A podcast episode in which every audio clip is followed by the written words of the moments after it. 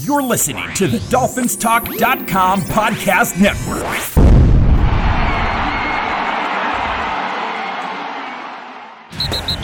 You're listening to a weekly podcast made by Miami Dolphin fans for Miami Dolphin fans. Your source for entertaining Dolphin news, insight, and general conversation.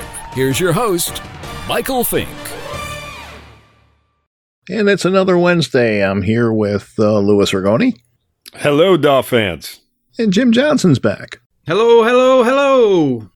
So today we're going to talk about a few different things. We'll talk about the uh, dual coordinators. We'll talk about uh, the defense and uh, uh what we think you know is going to happen with the defenders that we have, and uh, we'll talk a little bit about Tua. And uh, let's go ahead and, and start with the Senior Bowl. Now, I don't know if you guys watched the game or not, but it was. I'm not going to talk much about the game itself, but at the very end it was kind of funny because the, the you know Flores was kind of had a, had an eye behind him, and he was aware that they were coming with the Gatorade bucket, and uh, uh, you could see that he was watching and looking and watching and looking. But the players finally got him, and uh, he expected it to be ice water, and it was a big bucket of Reese's peanut butter cups that he got dumped over his head. So he got a kick out of that, and I kind of thought it was funny. And uh, that's about all I'm going to say about the Senior Bowl, other than he won the game, and uh, that was kind of cool to see. Yeah, it was it was pretty comical to watch that clip. You know, he's he's got his shoulders all up. He's thinking he's going to get cold ice water, and it was uh, just a bunch of Reese's cups. So that was uh, pretty good. Pretty funny. Yep. So, uh, hey, what you guys think of uh, this trade that took place this week with Goff going to Detroit for Matthew Stafford. Well, they set the buy uh, the uh, the bar high, didn't they, Mike? Um, in regard to what they gave up Oof. to get Stafford, Oof. thirty-two-year-old quarterback. I mean, what in the hell well, is Houston going to get at this point? Well, I they, mean, they did that for the contract, though. It's it's two totally different situations. They they were basically buying, you know, getting paid for buying the contract. Right. Yeah. I get that. But my goodness, I mean, awful lot for a 32 year old quarterback. I do get all that, Mike. And as you weigh it out, I'm still, I'm still shaking my head. Oh, yeah. I mean, the Rams, you know, the Rams have been doing this. I mean, this isn't the first time they've done it. No. They like to give up their early draft picks. They feel that there's more value in, you know, in these veteran guys. And I mean, they are right there. And they, I guess they feel that Stafford is going to be a step up. Well, he Goff. is a step up. Don't you think so? Uh, yeah, I do, but how much of a step up is the question? Is he a guy that's going to win a Super Bowl for you? Maybe. I mean, you know, tough to say. It's it is tough to say. Yep at least Stafford can play most of the games where where Goff really struggled to be on the field a lot of the time. So, but the main thing to me is is how desperate were they to to move that contract for Jared Goff? That's that's mind blowing to me. Crazy. Yeah, it is. Well, I mean, for those that don't know, they they uh, Detroit receives a uh, 2022 first round pick, a 2023 first round pick. They receive a, and a third this year and uh, obviously Detroit uh, takes on Goff's salary. Uh, so you know it was an expensive deal both ways, actually. You know, so but uh, you know they, they they took off in return, and, and certainly you know he's probably just going to be a bridge quarterback for a couple of seasons until uh, our old buddy gets that ship uh, in order. Mm-hmm. Yep, Campbell. Yep he he did a pretty good job when he was here for us. So I expect him to you know have that team playing good football. Uh, you know, like I said, he did a solid job. Um, I wouldn't be surprised if Detroit winds up taking a young quarterback as well. Uh, they pick what seventh in the draft uh-huh. this year, something like that. So they could very well go after a young quarterback and go that route. But um, yeah, I mean, the trade interesting. I mean, they got quite a few number one picks, and you know, the Rams are, boy, they're banking on Stafford because that window is closing. You yeah. know, I know they signed Cooper Kupp to a, to a contract extension, but uh, there's other guys on that roster, you know, some veteran guys on their, on the defensive side of the football that they've only got a couple more years out of. So um, they're, they're, they're going for the home run this year. You know, they're trying to get to that Super Bowl and get that Super Bowl win. You know, all the power to them. You know, it is what it is. I love stuff like that, you know? Do you? It makes Yeah, I do. It makes it very exciting. You know, uh, you see in, you, you see two teams make a deal like that. It's just you know it's great. And going forward, I think we're going to see a lot of this type of thing. Oh yeah, I do. I do too. Uh, especially with quarterbacks because their their salaries are so freaking high. It's crazy. It's crazy.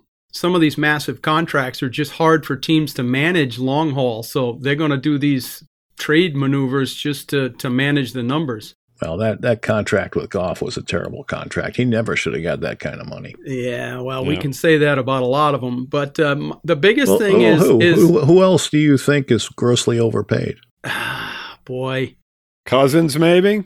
maybe. I mean, in Minnesota, that's a good, exa- that's a good example. I mean, yeah. he's good, but is he? He's not that good. Right? That yeah. money good? You know, the money that he has is he that good? And um, Bridgewater, I don't know what contract he was signed to this year by the Saints, but I think I don't gave, think it was crazy. Yeah, it may not have been crazy, but just the same. I mean, they you know they overvalue some of these. guys. And listen, it's not only the quarterback position. I mean, no, but it's the one that hurts you the most because it's generally the highest dollar. Absolutely. Yeah. I mean, if you don't get that return on your investment, your team is going to suffer. That's the point. Big time, big time. And you look at these guys, and I'll tell you, you know, there's not an awful lot of guys across the board that I would invest that kind of money in. You know, I mean, now we're, we're, talking 40 million a year. It used to be, you know, 25, 30 million and we were complaining. Now it's 40 million. Of course, the cap goes up with it, but not this year. You know, I they have to do something in regard to that. It has to be, it's getting ridiculous. I mean, when you have to handcuff your whole team because of one or two play, I mean, they have to come up with something. And I know that the, you know, the players union is not going to agree to anything that is going to per se favor uh, the owners, whereas it, it's not necessarily favoring the owners. It is, but at the same token, it's allowing you to manage your team in a certain way and keep some of your core players together because I mean these contracts just they just strap your team in, entirely well, too Louis, much. what bothers me and what I think needs to be fixed is, uh, is the exactly what Deshaun Watson is doing. Exactly. Yes. Well, when you, when you sign a yes. contract and you decide you're going to bail on it, I, I, think that's a problem, and I think that is bad for the game. I think it's bad for the fans, and I think it's bad for the game. Agreed. Absolutely. And I don't care. Mike, we talked about this weeks ago, and I didn't care about the reasoning behind it. He's under contract, and I understand that he may have been lied to, so on and so forth. But you know what? You're making a lot of money.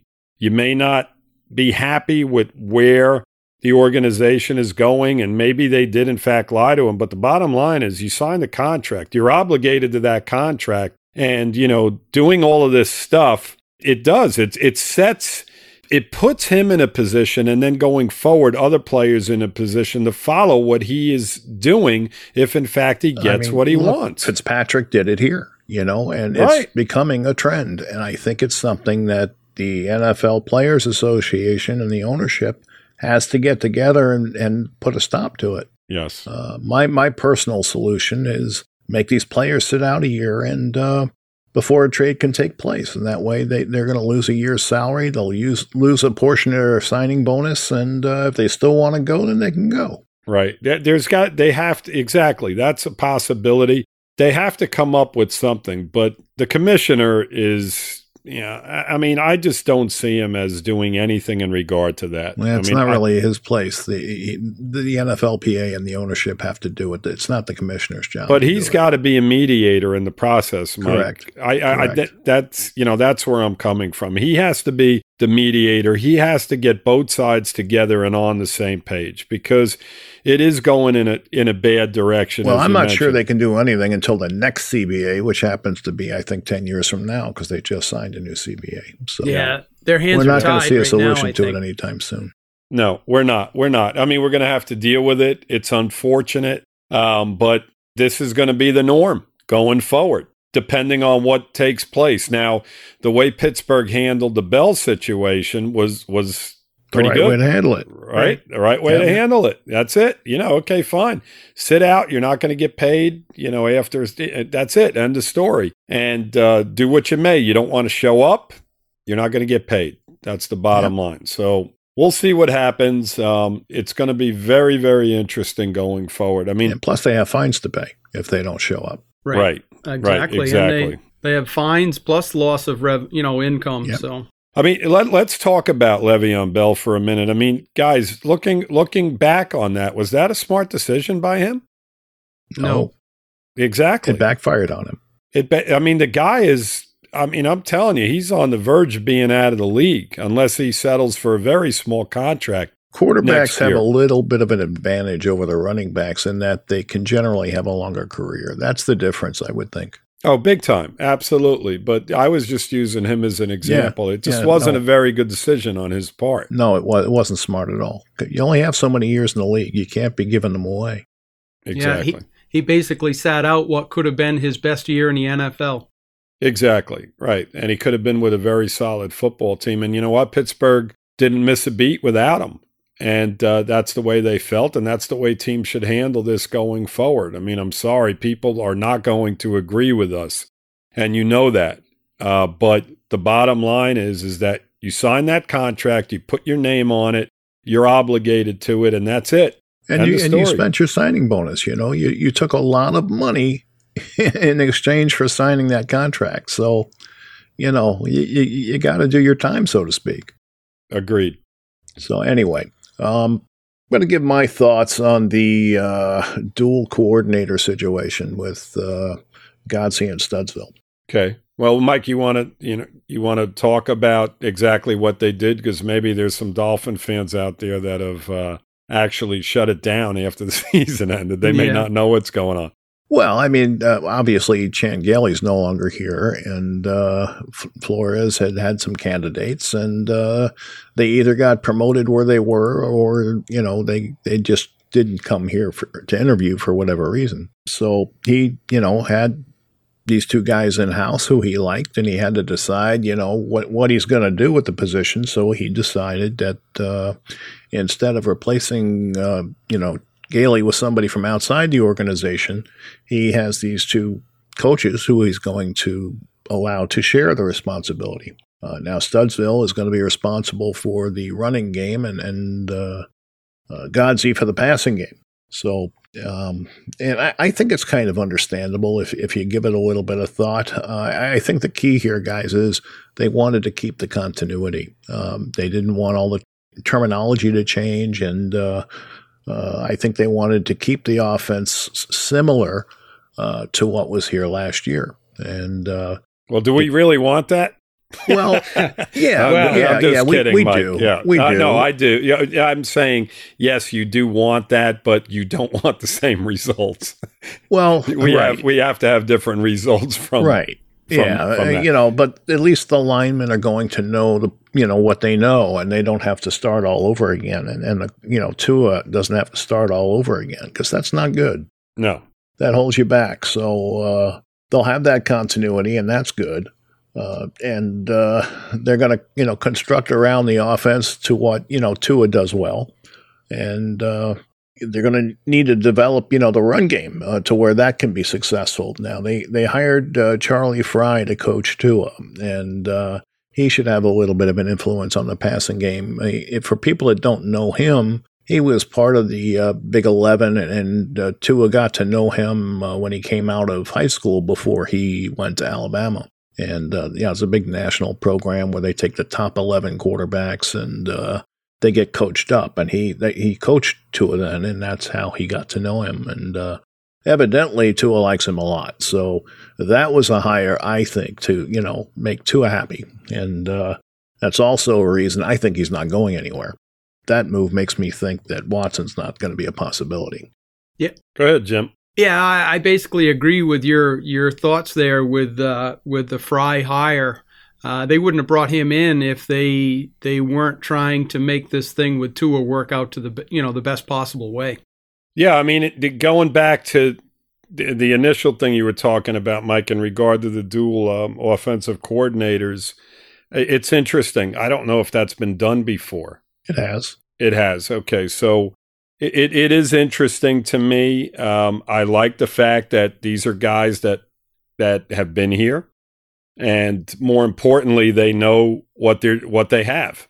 The, the personnel they worked with all last year, so they know what these guys are capable of doing. They know what our necessities are going forward, obviously, because they were with the team. They don't come in here blind and they're looking at film. They, they were with these guys in practice day in and day out in the film rooms with them. They understand what their weaknesses and strengths are. So that's a major positive. Um, and I do like the fact that he, he kept it in house. Um, you know, and hopefully they have some different philosophies come game time. Play calling gets a little bit better because I didn't agree with a lot of the play calling this year, regardless of the personnel. But with all that being said, I think it's I think it's a smart move, and um, you know, I hopefully it works out. Yeah, I was initially kind of confused by. Uh you know, two guys doing one job per, per se. Uh, but like you said, uh, Godsey's supposed to be handling the pass game, and Studesville uh, will be handling the running plays.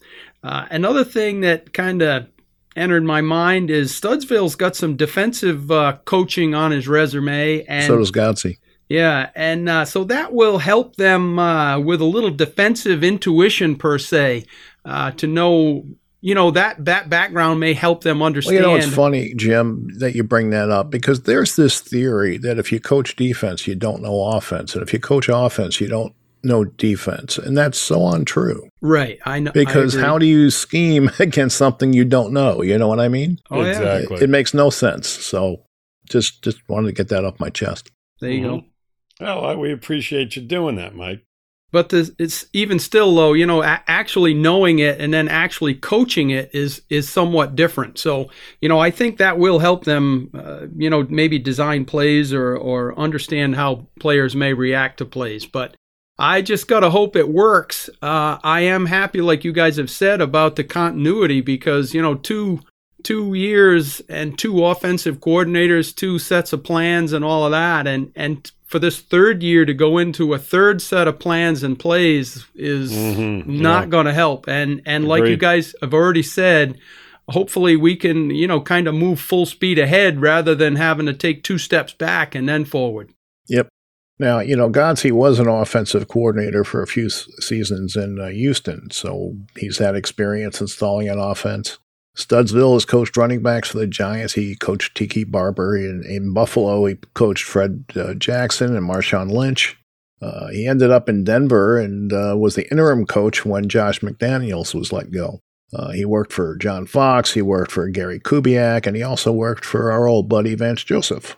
He's got a nice resume. There's yeah, no so these these that. guys have been around, and, and and Frye doesn't have that kind of experience, but he he was a uh, offensive coordinator and quarterbacks coach at uh, Central Michigan, and Mhm. uh, he had a pretty nice offense up there. They rushed for 218 yards a game, and uh, uh, they ended up leading the conference in 2019 with 6,070 total yards, and and. For those that don't know, he did play quarterback in the NFL. He was a backup, and I think he had Mhm. 23 starts in his career. He wasn't a great quarterback, but he played the position. Yeah. You know, if I'm if I'm Brian Flores and you look at the options on the table, uh, you know, if you bring somebody new in, if they're any good at what they do, they're going to come in as an offensive coordinator, and then they're going to be gone the following year for some head coaching job. So, you know, I like it this way. We got in-house guys, and uh, we just got to hope the plan works. A couple of examples of uh, when it's been done. Uh, you know, as as I mentioned before the show, Joe Philbin did it in Green Bay, in Kansas City, in uh, 2016. They went 12 and four doing it. Uh, Minnesota uh, did it defensively in 2019, and they went 10 and six. Their defense uh, ranked fifth in scoring, and they were 14th in total defense. Uh, the 49ers in 2019 did it on offense, and they went 13 and 3. You know, it has been done. It's not something that is as unique as people think it is. You know, it just a lot of times you don't give both the guys that are doing it the title, and that's what's unique here. You normally don't see that.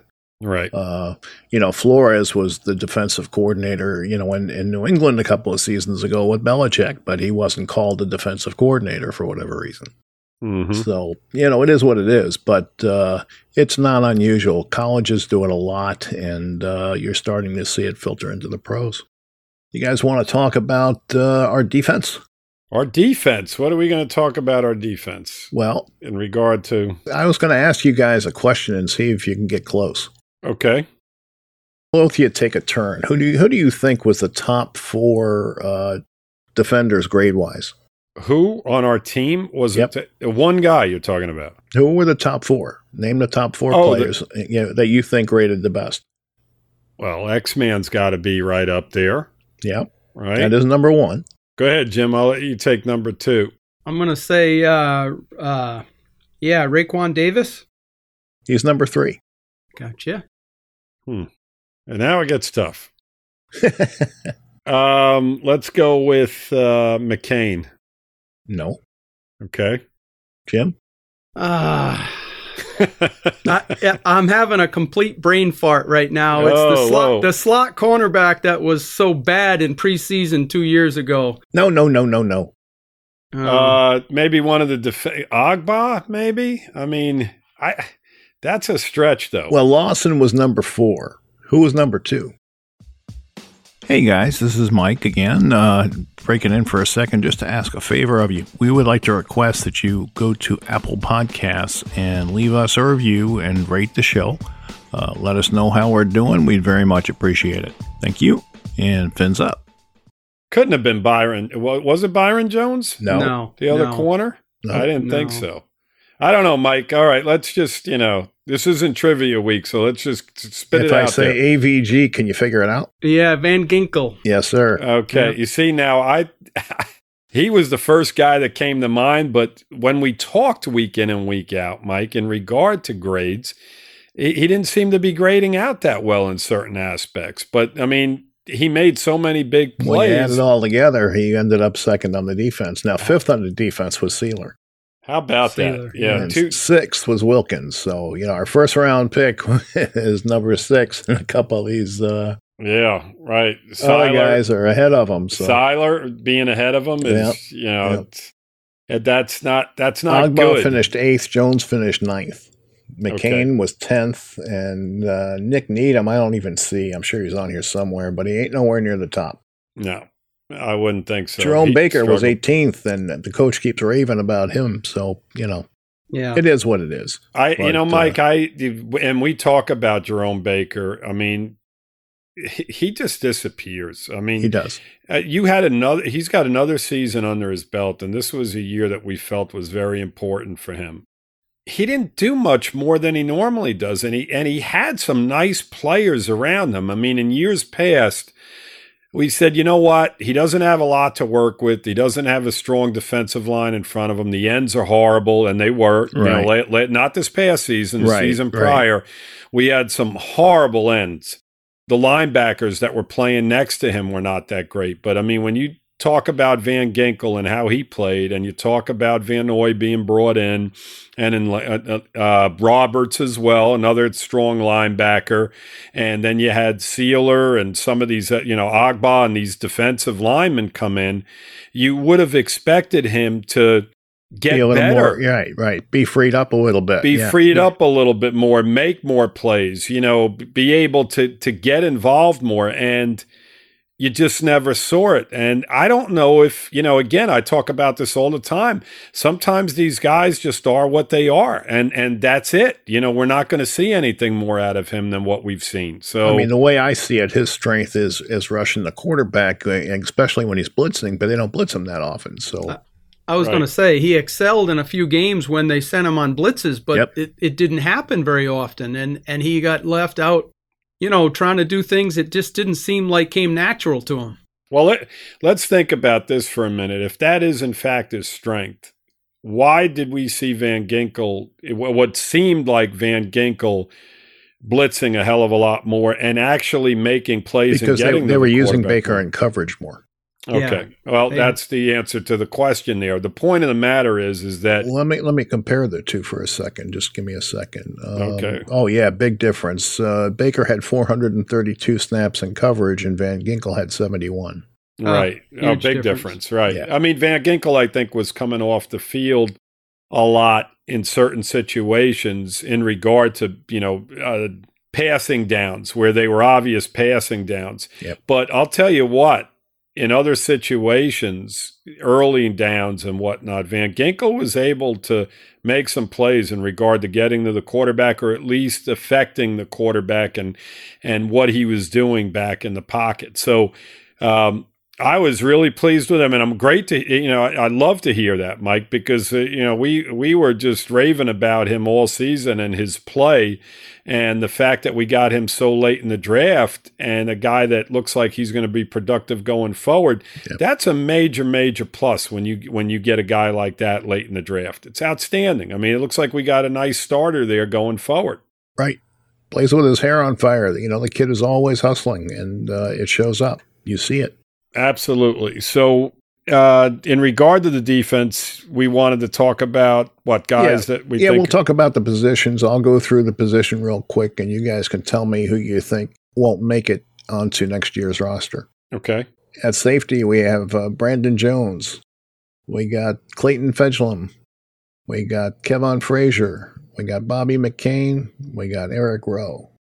I'm going to say that Brandon Jones is a keeper. McCain and Rowe uh, will be on the roster. The other guys, I think, are they're fillers. You know, we're probably going to bring in another safety, but uh, I think Brandon Jones and McCain are definite keepers. Um, and Rowe, you know, he really did pretty well. So I, I think they're going to be at least uh, on the roster. They may not be starters anymore, but uh, you know I think those three well, guys if, are going to stick. If they're not starting, you're not going to keep them because of their cap charges. Uh, that's right. true. That's true. Yeah. Yeah. What What do they have? Both of them, Mike, have one more year left on their contract. I, I don't know exactly. I'd have to look, but I'm I pretty sure. I think that's right. Yeah, because this is Rowe's third season with us, and I think he signed a three year contract. Right. So yeah. uh, this next coming season, I should say, uh-huh. uh, that should be the final year on his contract. But yeah, agreed. I mean, if in fact they draft a young safety and he, you know, he just shows them a lot, you may see one of these guys as being expendable due to that the fact you just well, mentioned. They like they like Brandon Jones, so I mean, he could theoretically take one of their spots, but. Uh, I, you know, I thought Rowe did okay, except for when he went against the elite tight ends. He couldn't cover the elite tight ends, and I don't think that's a crime because I think most safeties have trouble. Otherwise, they wouldn't be elite tight ends. Yeah. yeah. Go ahead, Jim. Yeah, no question there. Those elite tight ends get their catches usually yep. no matter who's on them. So yep. uh, that's not really a knock. I mean, Rowe had a lot of uh, a lot of success against them. So yeah, the Raider game I mean, he had great coverage. The guy, Hell yeah. guy was six inches bigger. Yeah, and about he looked about hundred pounds heavier. I can't yeah, even was twice as big as he was. What's his name? I can't even think of his name. The tight end in, in Oakland. He's fantastic. The guy. Yeah. I mean, he's a wide. I don't know his name off the top of my head, but you're right. He he is a fantastic player. And mm-hmm. and to Rowe's credit, he was there. He just you know it, it, the guy was just too physical and too big and too fast. You know so. Yeah, it was uh, tough, yeah, to, he did tough to blame job. him that particular day. Agreed. So uh, linebacker, we've got Jerome Baker, we've got Calvin Munson, we've got Landon Roberts, you got Kamu Grugier-Hill, you got uh, Kyle Van Noy, and that's it. Mm-mm-mm. A little thin there, eh? a little bit. Yeah. I think Van Noy makes it back. I don't know. I mean, I, have got mixed feelings on him. Uh, that's a lot of money. I don't know if we got a good return on him last year. I think that, um, well, we'll get to those other guys that we signed as free agents when we get down to the defensive line. But um, I don't know if we got a good return on him. Couple he, of the he was decent rushing the passer. That was that was probably his strength. Mm-hmm. Yeah, and he did miss quite a few games, so yep. he didn't he didn't have. He, he played you know in fourteen. What? He, pl- Mike, but you know what? He did play. I was going to say he did play in fourteen games, but I would say half of those, or hurt. close to half, he was playing injured. I mean, yep. he was going out there and gutting it up. So, I mean, listen, they signed him to the contract. Um, if you look at the roster as a whole, uh, there's not a lot of depth there at all. So you got to assume he's going to be there. Obviously, Van Ginkel, who we already talked about, will be there. Yeah, uh, it's definitely Baker. a position of need. So the question is, how much thinner do you want to make it? You know what I mean? Exactly. Um, I, you know, Gru- Grugier-Hill is an interesting guy, and um, you know Roberts. We we loved his play you know, he, he made an impact when he was in. I mean, he stuffed guys. I mean, you knew when he was hitting somebody. Well, he hit like a truck, but he didn't do much else well. You know, he No. rushed the passer well. You know what I mean? But uh, beyond that, he really did. He wasn't great in coverage, and uh, it wasn't a great tackler. Missed a lot of tackles. But Right. uh, when he hit you, you were hit. exactly. So just, I, I mean, listen, when we signed him, he was going to be, you know, a piece of the puzzle. He wasn't going to be a, a, a full time starter. He was going to be a guy that was in in in different situations. And I think that with the amount of money they signed him to, you may see him back. But you know what? They they need another strong linebacker. Go ahead, least- Jim. You were at saying something. one. Uh, yeah, I, mean, it's the same basic things that you guys have already spoken to. I mean, uh, Roberts was a thumper, but, you know, I, we got rid of McMillan. That was a, you know, a two down linebacker.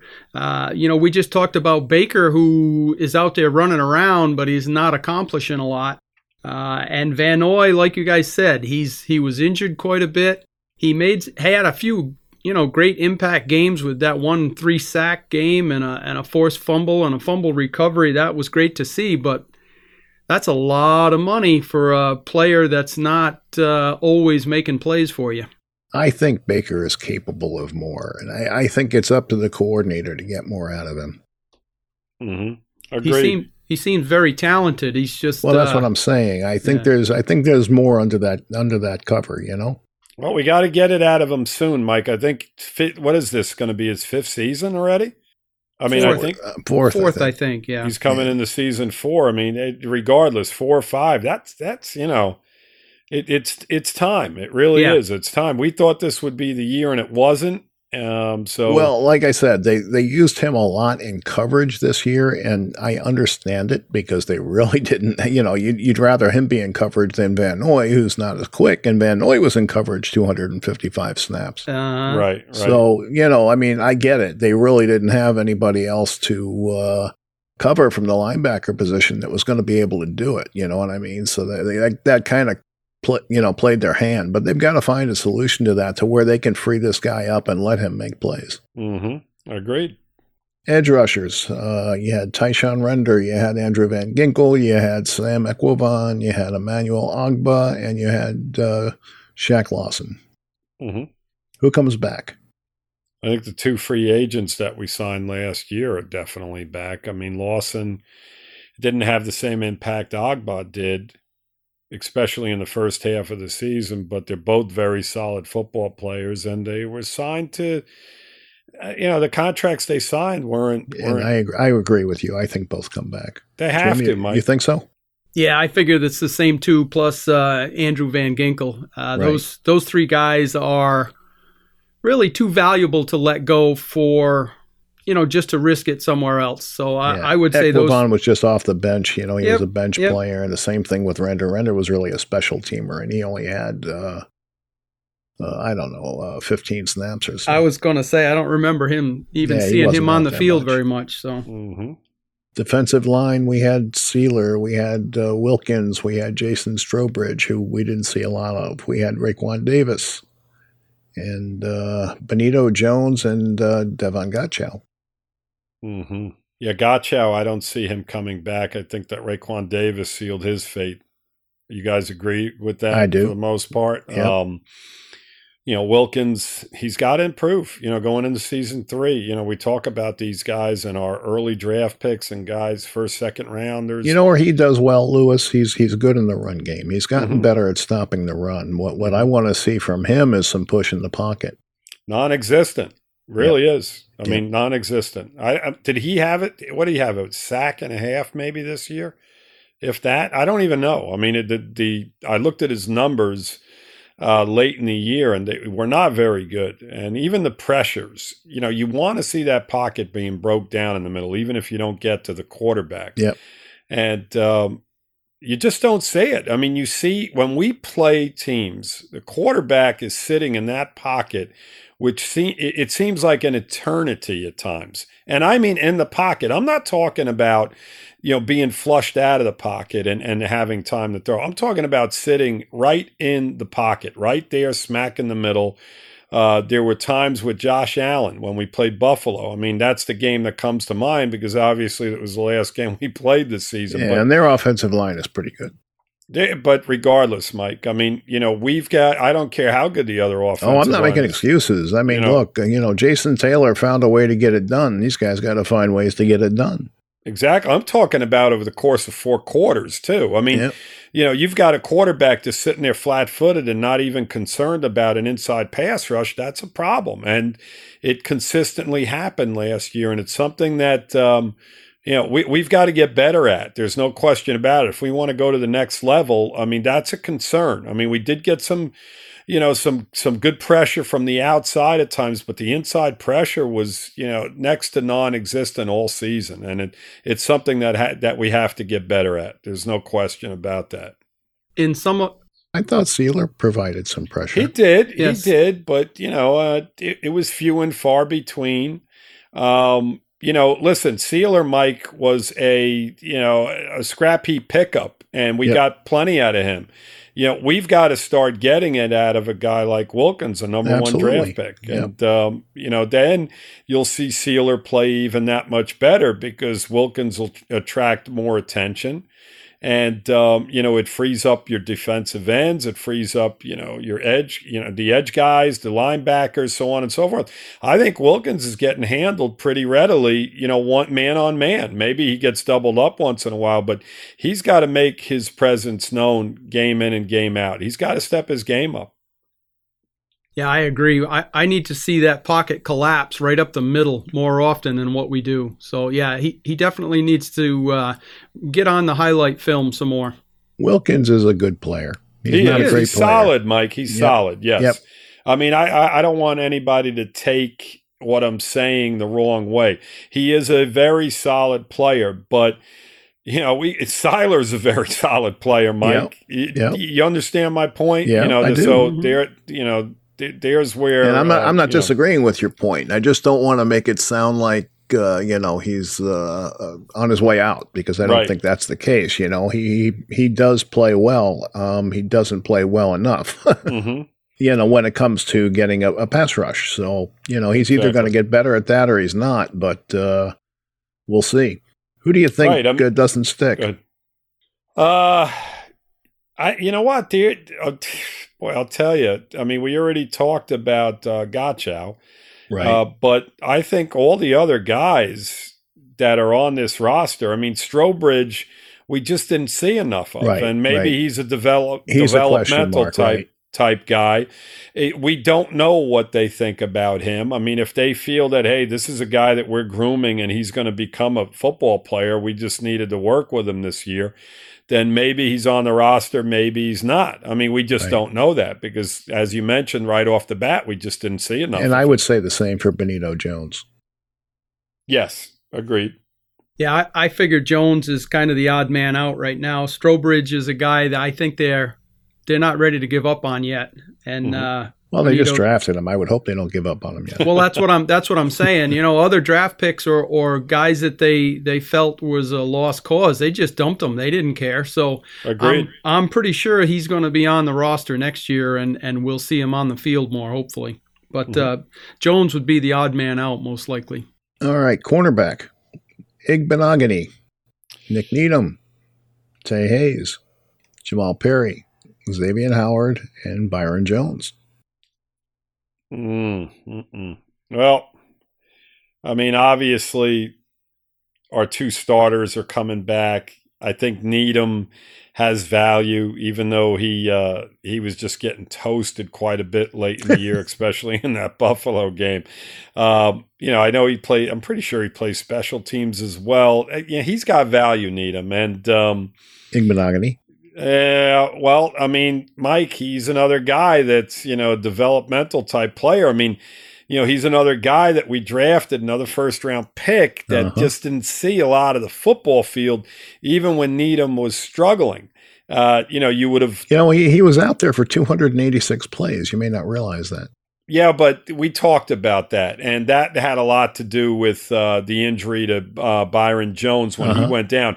I think probably 80% of his plays, Mike, were d- during that period over the course of the year. Well, yeah, we, we did figure that out, but he did play in 10 games, so he, it's not like he wasn't out there. You know what I mean? Right. It just he wasn't he wasn't a starter, you know, so he's he spot filled here and there. I, I can't think of a play that he made, Mike. Even okay, you can talk about those 260 plays that he was out there for, but I can't think of a play 286 and I 286 can't I can't think I think he may have had an interception in one of the games but yeah. he did not make an awful lot of plays among those 286 that that that are memorable per se right you know right, so right. Well, look, um, he, he's not a guy they're probably going to leave. You know, they're they're probably still going to work with him. He's, he's oh, a yeah. great athlete, and uh, we'll see what happens. You know, Tae Hayes might be a guy they try and upgrade from. He didn't get a whole lot of playing time. Uh, Jamal Perry, he's been around a while, but uh, he hasn't done a whole lot, and uh, those would be the guys I would be looking to upgrade from if possible. Yeah, I got to agree with both of you guys. And and uh, the Igbinoghene plays that I remember most were were the ones where he was getting torched, and it was uh, kind okay. of a bad kind of I a got, bad. I got to stand up for him though. Okay, he was going against Stefon Diggs for the most part in, mm-hmm. in his 1st mm-hmm. NFL game. That's I a know. tough assignment. yep. Uh, no, I agree. I just, you know, that's what sticks out. Like you guys said, you know. Oh, it definitely sticks out. You but don't in re- fairness to him, that was that was a tough deal. He really shouldn't have had that responsibility. I, I got to blame the defensive coordinator for that one. Yeah, yeah that, that was a ahead. crap. That was a crap sandwich for him, no question about it. Uh, but like you know, throughout the rest of those those 150 plays, uh, I don't remember any exciting, uh, you know, great plays. So nope, that's none that's, of us do that's where that's where you know he again he's another developmental player like like what Lewis said and uh, you know we just got to hope that these guys can get more playing time and and keep climbing the ladder. Okay, well you know what there I'm looking at his numbers and the his reception percentage against him was sixty point seven percent. Byron Jones, sixty five point six percent. Okay, so he, he was playing about at the level of Byron Jones when, when you look at it from that perspective. It, it's the type of passes, though, Mike, as well. I mean, sometimes those numbers, you know, they they don't tell you the whole story. Well, no, they don't. But they're telling you that he's he's covering his man well enough that they're not throwing at him, you know, forty percent of the time. You know what I mean? I guess. I mean, what I, when I look at that statistic, okay, I, I say, okay, so they did complete more passes on Byron Jones than they did against him, right? But yeah, yes. how how how how much yardage was involved in those completions? Were they 30 yard passes down the field or were they 8 yard completions in front of Byron Jones? You see my point there? Yeah. So yeah, that no, that number can be, you know, you, I'll answer your question. Byron okay. Jones gave up 17.1 yards a catch and he gave up 18 yards a catch. Okay, so there wasn't much a difference there either. No. So, yeah. Well, here's here's the thing. Okay, let's go back to him, okay? And I understand he went against Diggs. I get all that. And that is a tough assignment. There's no question about that. My concern as the season went forward was the fact that he was still playing behind Needham, even when Needham was struggling a bit. And we did just didn't see an awful lot of him down the stretch. So you hope that these guys over the course of the season improve or they the coaches feel that, okay, you know what, this guy has you know, eh, eh, we've gone through a half a season. He's been through practices. He's got some starts. He's got some playing time. You know, we want to see him on the field more. We want to see what we have out of him. Well, they didn't really even put him in those positions late in the year, and and that's somewhat of a concern to me. That that's the way I look at it. he's, He's not ready. To, he's not ready to be taken on the Stefon Diggs. He, I, you know, he's not that far along in no, his I'm, development. I'm saying even in regard in regard to being a nickel nickelback, Mike, he wasn't going to come on the field and start yeah, no. over either corner. Right. I'm talking about just getting playing time in general and going against you know the three or four receivers on the other team's roster. You know, I, I just didn't see a lot of that. I think they had a mixture of other guys in as well, you know, in front of him. So Yes. that is somewhat concerning. You know, he's got a year under his belt. Let you know, we'll see what happens. But you know, you wanted to see something out of him. You know, maybe Well, let's put stretch. it this way: Nik Needham had twice as many snaps as he did. right. Yeah, You know, So- that that gives you really all you need to know. I gotcha. Uh, that's that. Let's see.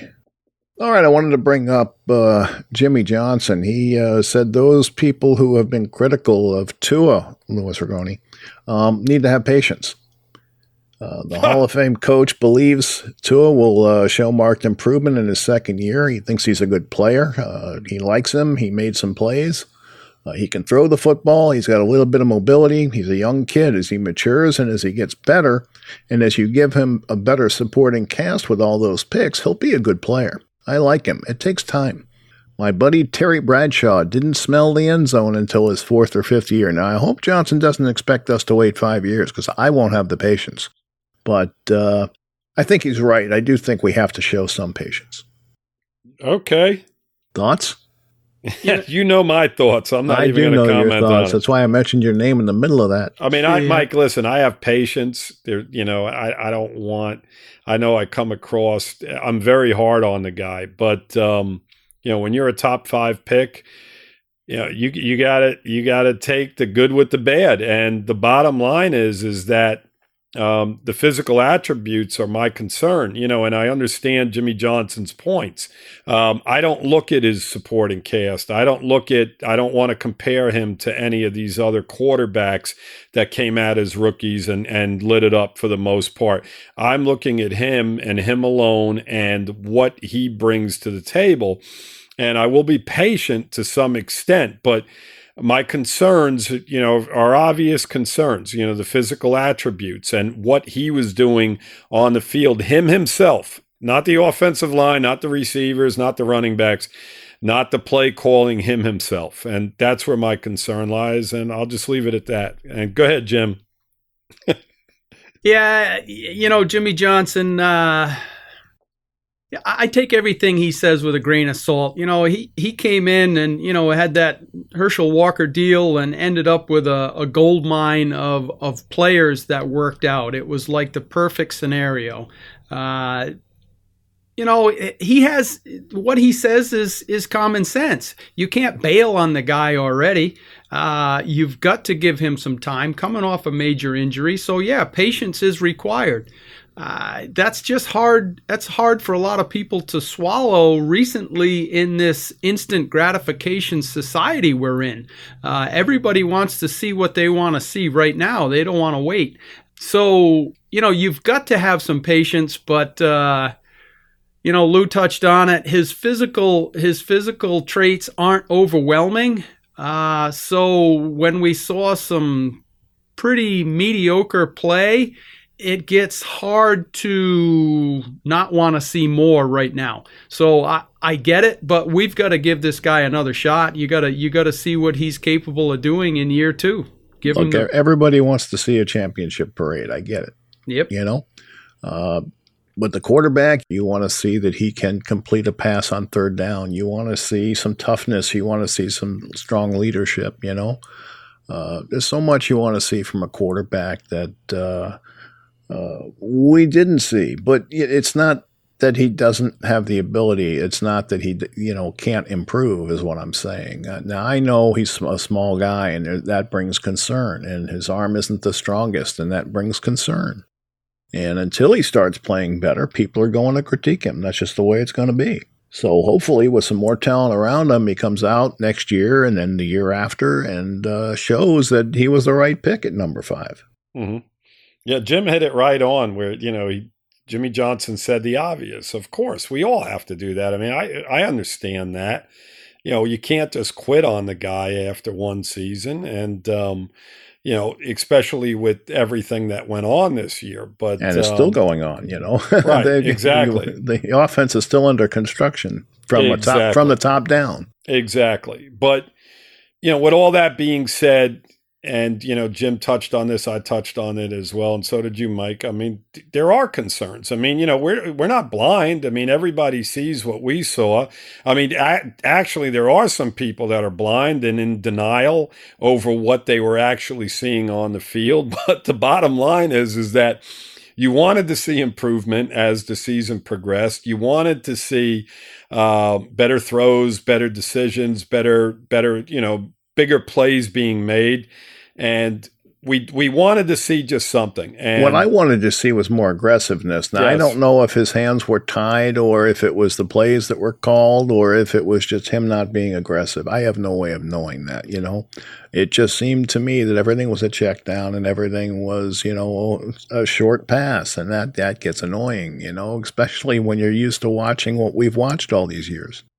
Agreed, and what we watched with you know the quarterback that was starting prior to him. You know, I when was going to try and go a show without naming him, but well, I didn't. I didn't name him. I'm okay. just saying that you know we we saw. But you're right. Really good quarterback play, and we got used to that for you know pretty much a, a full season. You know, the, the, second half of last year, or three, two thirds of last year, and then the first part of this year, we saw some pretty good football play. But the bottom line is this: is that you know, as far as I'm concerned, I was disappointed in what in what I saw out of him over the course of the season as the season progressed. And I think that as a Dolphin fan, I, most people, unless again, like I said, you're in denial, you have to sit there and say, you know what, I, I kind of expected a little bit more out of him as a well. A little bit more. A little, a little bit, bit more, more, out of him, exactly. Injury and, and, all, a little bit more. Just a little, a little bit more, you right, know? A little just, bit. You wanted to see some plays like, wow, you know, that was unbelievable. I mean, wow, this is what, okay, this is, show me a little bit of this. And there just wasn't enough of it. There I mean, wasn't. It, there just it wasn't. wasn't. I mean, I, look, I loved him in the Arizona game. The way he closed that game, he looked like a leader. He looked like a kid who had the it factor. You know what I mean? Yes. We just didn't see enough of that. That's all. Yeah. Um, and, and, you know, it, he's young and and he really doesn't have the supporting cast around him. And I'm going to expect more from him this year than we saw last year. There's just no question about that. And uh, the guy who shall remain nameless said that he would not mind going to the Patriots. Yeah. Well, uh, we don't want to see that. That's for sure because he'll come back and just light light our asses up, and and that'll piss me off even more so than, than than anything else. I mean, we definitely don't want to see that. No, I don't want to see it because I don't want to hear you. I can't believe you'd get pissed off, Lou. No, not Lewis. oh Lord, Jim, I think you were a little pissed off about some things as well. So you were right behind me on that pissed off radar. He was. Yeah, he was. I, I, will admit that. Yes, and yes. Deep I down was, uh, inside, uh, I was a little upset too. I mean, you know, yeah. we spent a number five pick. You really want to see more. So, well, you know, hopefully we will. I'm a little more optimistic than you guys are. I think. Uh, at least I think I am. But um, you know, I'm willing to give him the time. I, I think that next year he's got to just be better at the end of the season than he is the beginning of the season. And hopefully they're in a position where they are either challenging for or in the playoffs. Uh, they're going to have a tougher schedule. So, you know, I want to see them end up at least where they ended up this year. And uh, then the following year, that's the year I'm really going to expect uh, him to play like a number five pick. Um, I think that'll be far enough from his surgery, and I think they'll have enough time to add what they need to add to this offensive line and uh, the skill positions. Hopefully, we'll have a nice running back then. We'll have a couple of good receivers then, you know, and I think we'll hopefully be a better team. And uh, so that that's my expectations. You guys may expect it quicker. I don't know, but that's that's what I'm thinking. Well, in today's NFL, Mike, if you know the team that we're at we're 10 and 6 yep. uh, you know the window closes quickly guys come and go and year to year you've got different personnel on your team and um, you know as far as i'm concerned you know next year they've got to take it into the playoffs they were yep. on the verge last year yep. uh, i mean this past year next year they've got to be there well if they finish 10 and 6 again uh, against a tougher schedule, are you going to be satisfied with that, or are you not going to be satisfied unless they're in the playoffs? Well, I mean, I don't think.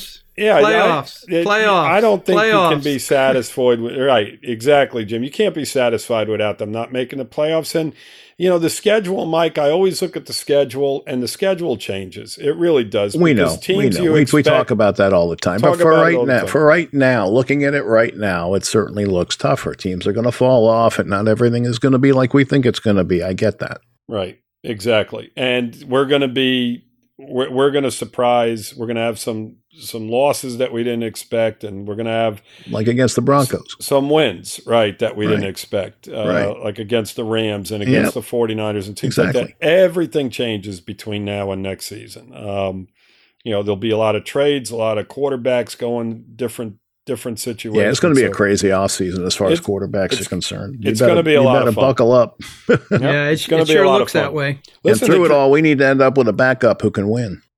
Yeah, Uh, and the draft is is is a very very good core of players as well. There's a lot of talent coming out of this year's draft, so um, we'll see what happens. It's going to be fun. Looking forward to it. Anything else you guys want to add? I think that about does it for for me. All right, Jimbo, get back to chopping that wood. I know. Yeah, I'm going to go sit in the sun tomorrow and take in uh, 80 degree weather, and I'll be thinking about you. Yeah, I doubt it. I doubt it. You don't sound very sympathetic, Lewis. No. He- Jim, your team's here in Florida. Make your way to Florida, buddy. That's all I can tell you. Why would you be up there in New England Patriot territory to begin with? So I have no sympathy for you, brother. I hear you. I hear you. All right, guys. Thanks for joining me this evening, and uh, thanks everybody for listening. And uh, ho- if if Jim doesn't freeze, we'll be back next week. Sounds good. Fins up, guys. Fins up. Fins up, Dolphins. All right, so that's our show for this week. I just want to remind everyone that the FinFans podcast is part of the DolphinsTalk.com podcast network.